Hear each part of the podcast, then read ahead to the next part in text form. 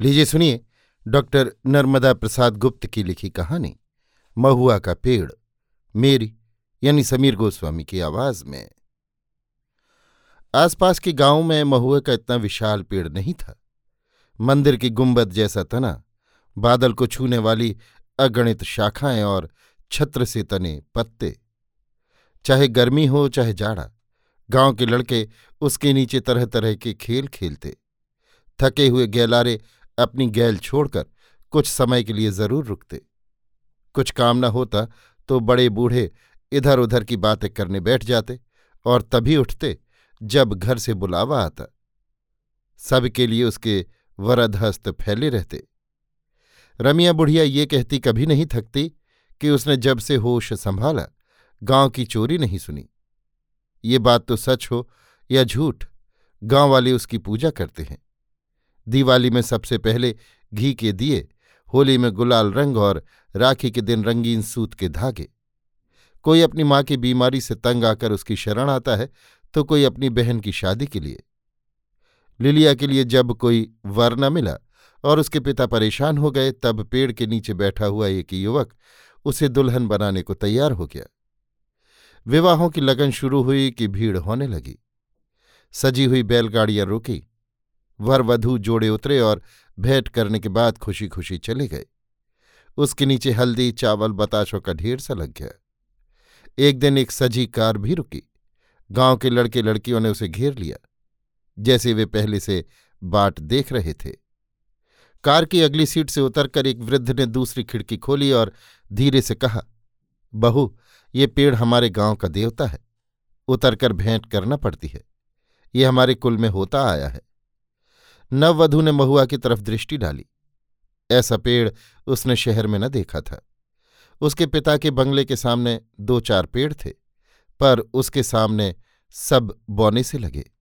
उसने एकदम कहा, हाउ फियरफुल बट ब्यूटीफुल प्रकाश। यानी कितना भयावना परंतु सुंदर।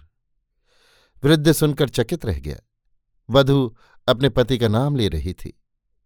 क्या हुआ? पढ़ी लिखी लड़कियाँ ऐसा ही करती होंगी। कुछ संकोच से उन्होंने फिर दोहराया, बहू, उतरकर भेंट कर लो। बहू ने प्रकाश से कहा, किससे? पेड़ से? What nonsense embracing the tree यानी वृक्ष को आलिंगन करना कितनी मूर्खता है। प्रकाश कुछ न बोला। उसने शहर की लड़कियों से बातें की थीं। उसने वाद विवाद किया था, खेल खेला था। व्यवहार में वो बड़ा कुशल माना जाता था, परंतु यहाँ क्या जवाब देता? वृद्ध नौकर पिता के समान था। वो दो साल का था जब माँ उसे छोड़कर चली गई। तभी से वो पेड़ के नीचे खेला था। कितनी बार गिरा था, उठा था और कितनी बार उसने उसके मोती से सफ़ेद महुए चूसे थे। सब कुछ उसके दिमाग में चित्र की तरह उभर उठा था। तारा शहर की थी, बीए तक पढ़ी थी। वो सब कैसे समझती? प्रकाश ने उसकी बात का बुरा न माना। ड्राइवर से कहा, नत्थु, चलो। वृद्ध संकेत समझ गया और बोला, भैया, चलो, मैं आता हूँ। वो पेड़ के नीचे पहुंचकर रो पड़ा। मन ही मन विनती की, देवता दोनों को खुश रखना। गाँव वाले लौट गए। निमिया ने ज़ोर से कह ही दिया, देखो तो बाईजुग फ़ैशन, जाने का हुए? कार एक तिमंजिले के सामने रुकी। निहारन हुआ और तारा को सजे कमरे में बैठाया गया। गाँव की स्त्रियाँ देखने को आने लगीं। कोई कपड़े देखती और कोई गहने, कोई सोफा सेट और कोई बर्तन। तरह तरह की बातें हो रही थी। तारा शांत बैठी सुन रही थी। एक वृद्धा ने सबके बीच में कहा, देखो तो बहू ने महू खुनी, भेंटो। तीसरी, भेंट को आर न हुए तो महुआ है, बहू से भेंट करन चौथी, सगुनिया कहें, ऐसे ही भाव तो। सब अपने अपने हाथों को नचाकर बात करती रहीं। तारा सोच रही थी कि क्या पेड़ भेंट करने आ सकता है। बिल्कुल झूठ, कोरा अंधविश्वास। गाँव की स्त्रियाँ जो ठहरी, एकदम बेपढ़ी लिखी, कहीं पेड़ चलता है, अगर चलेगा, और फिर महू की तरह पेड़, मोटे तना सा चौड़ा वक्ष और लंबी शाखाओं सी भुजाए, चलता होगा तो धरती डोलती होगी। उसे पसीना आ गया और शरीर काँप गया। रात हुई, तारा को अलग कमरे में रखा गया था। वहाँ केवल उसकी ननद थी। ननद थकी थी, बातें करती करती सो गई। जाग रही थी तारा। नई जगह नींद मुश्किल से आती है। पुरानी जगह याद आती हैं, पुरानी बात। तारा को गाँव अच्छा न लगा था। न उसकी तरह पढ़ी लिखी सहेलियाँ थी और न मनोरंजन के साधन। सारे दिन वो गूँगी सी बैठी रही थी। कैसी स्त्रियाँ थीं, कैसी लड़कियाँ, बूढ़ी और मूर्ख। कहती थी कि महू उससे भेंट करने आएगा। महू, एक पेड़ कार पर बैठे बैठे देखा था, दूर से कितना भयंकर। रात के अंधेरे में महू का धुंधला चित्र सामने खिंच गया। उसे ऐसा लगा जैसे पूरा पेड़ हिलता डुलता चला आ रहा हो। अपनी डालों को बढ़ाकर उसे लपेटने के लिए, उसे एकदम पसीना आ गया। रोम रोम खड़े हो गए और अनजाने एक चीख निकल गई। घर के लोग अभी अभी सोए थे। सब जग गए। ननद प्रेमा तुरंत उठ बैठी और पूछने लगी, क्या हुआ भाभी? कोई सपना देख रही थी क्या? प्रकाश दौड़कर नीचे आ रहा था। लज्जावश जीने पर ही रह गया। उसके पिता वहाँ खड़े थे और प्रेमा से पूछ रहे थे, क्या हुआ बहू को बेटी? तारा क्या बताए? क्या वो ये कह दे कि महू का पेड़ दिखाई दिया था स्वप्न में? नहीं, कदापि नहीं। एक पढ़ी लिखी लड़की और ऐसा कहे, वो नहीं बताएगी। उसने ननद से कुछ न कहा, न सच और न झूठ। तारा के ससुर कोई खास बात न समझकर बोले, प्रेमा, नई जगह है, तू जागती रहना। क्या बताऊँ, तेरी माँ होती तो बहू को गोदी में सुलाती, एक कदम ज़मीन पर न रखने देती। प्रेमा ने तारा को अपने पलंग पर लिटा लिया और जब तक तारा सोना गई, उससे बातें करती रही। दूसरे दिन गाँव की स्त्रियाँ फिर आईं। घर में गाना बजाना हो रहा था। तारा ने भी कई नई गीत सुनाए। वो गाने में कुशल थी। कॉलेज में जब ड्रामा खेला गया था, उसने कई गीत गाए थे और जिनकी प्रशंसा सबने की थी। बुंदेली गीत, बड़े मधुर, उसने भी सबके गीत चाव से सुने। प्रेमा की सहेलियों ने अपनी भाभी की खूब बड़ाई की। तारा की चीख की चर्चा चली। निमिया ने रघुवर दयाल को बुलाकर कहा, लाला बहू को सुघर लाए, अच्छी नौनी है गाऊ तो अच्छो है। हमने सुनी कि रात के बहू चीखी थी बहू को गा बजा के भेंट को आर काय नहीं करा देत। भौजी, अब तुम ही जानो, बहू मान जाए तो आज ही करा दे बाजे हम बुलाएँ देत। बुलाओ तुम। थोड़ी देर में ही बाजे बजने लगे। तारा ने जब प्रेमा से पूछा, प्रेमा मधुर स्वर में बोली अच्छा तुम नहीं जानते? भैया को सीधा पा लिया। बेचारे अकेले किताब पढ़ते रहते हैं। तारा को तैयार होना पड़ा। गाँव में कई मंदिर थे। सब जगह होकर वे उसी पेड़ की ओर गईं। स्त्रियाँ अब महू के बारे में बनाया गीत गा रही थीं। तारा भी पेड़ के पास जाने में कोई हर्ज न समझती थी, लेकिन उससे भेंट करने को राज़ी न थी। पेड़ के पास पहुंचकर तारा काँप सी गई। मन बहलाने को प्रेमा से बात करने लगी। कब से है ये पेड़? बड़ा डरावना है। तुम बचपन से आती रही हो ना? गाँव की सब लड़कियाँ आती हैं, चाहे दुख हो चाहे सुख, सभी अवसरों पर। बातचीत से तारा का जी हल्का हो गया था। प्रेमा ने चुटकी ली। भाभी उनसे जो मांगोगी, देंगे। सबकी इच्छा पूरी करते हैं वे। तारा ताड़ गई। बोली, तू भी विनती कर लेना। मुझे क्या? अब तेरी ही फ़िक्र है? प्रेमा लजा गई। महुआ का पेड़ आ चुका था। कुछ आगे हो गई। स्त्रियों ने पहले परिक्रमा दी। हल्दी चावल फूलों से पूजा की।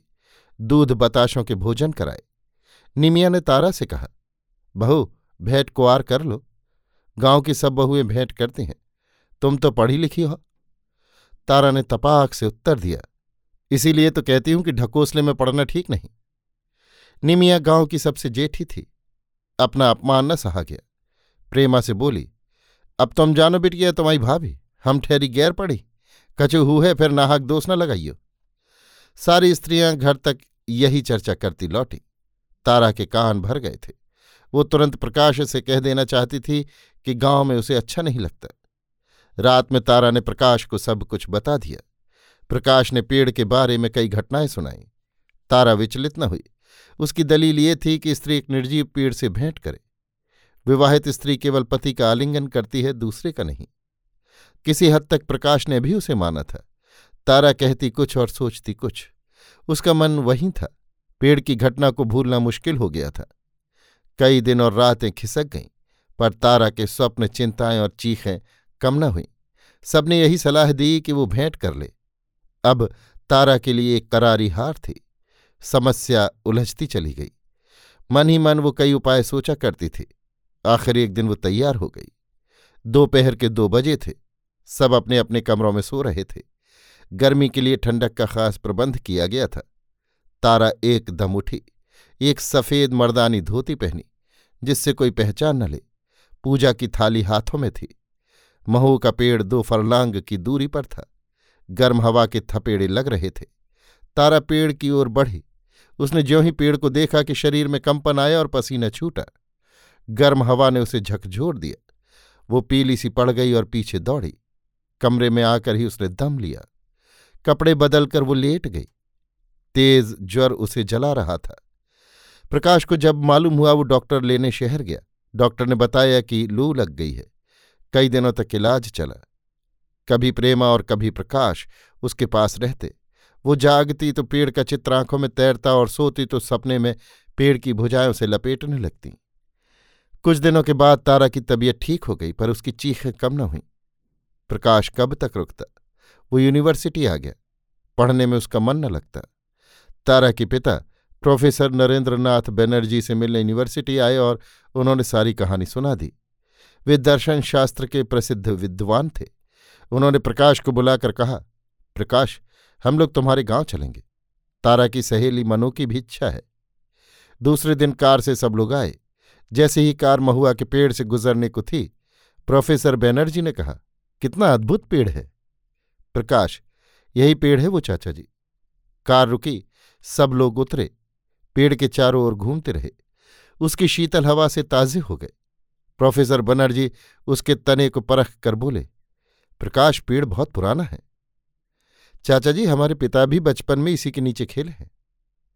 मैंने बरगद के पेड़ इतने पुराने देखे हैं, महुए कि नहीं। चाचा जी, गाँव भर देवता की तरह पूछता है। क्यों नहीं?